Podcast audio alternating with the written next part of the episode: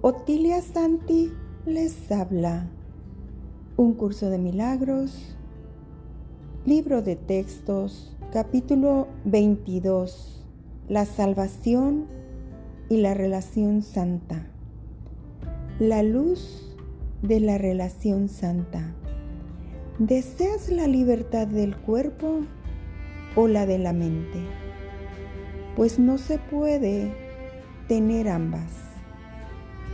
¿Qué valoras más, el cuerpo o la mente? ¿Cuál de ellos es tu objetivo?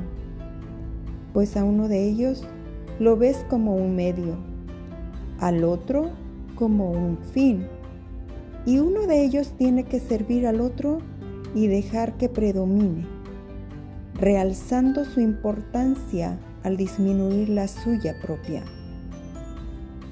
Los medios sirven al fin y a medida que el fin se alcanza, el valor de los medios disminuye, quedando totalmente eclipsados cuando se reconoce que ya no tienen función alguna.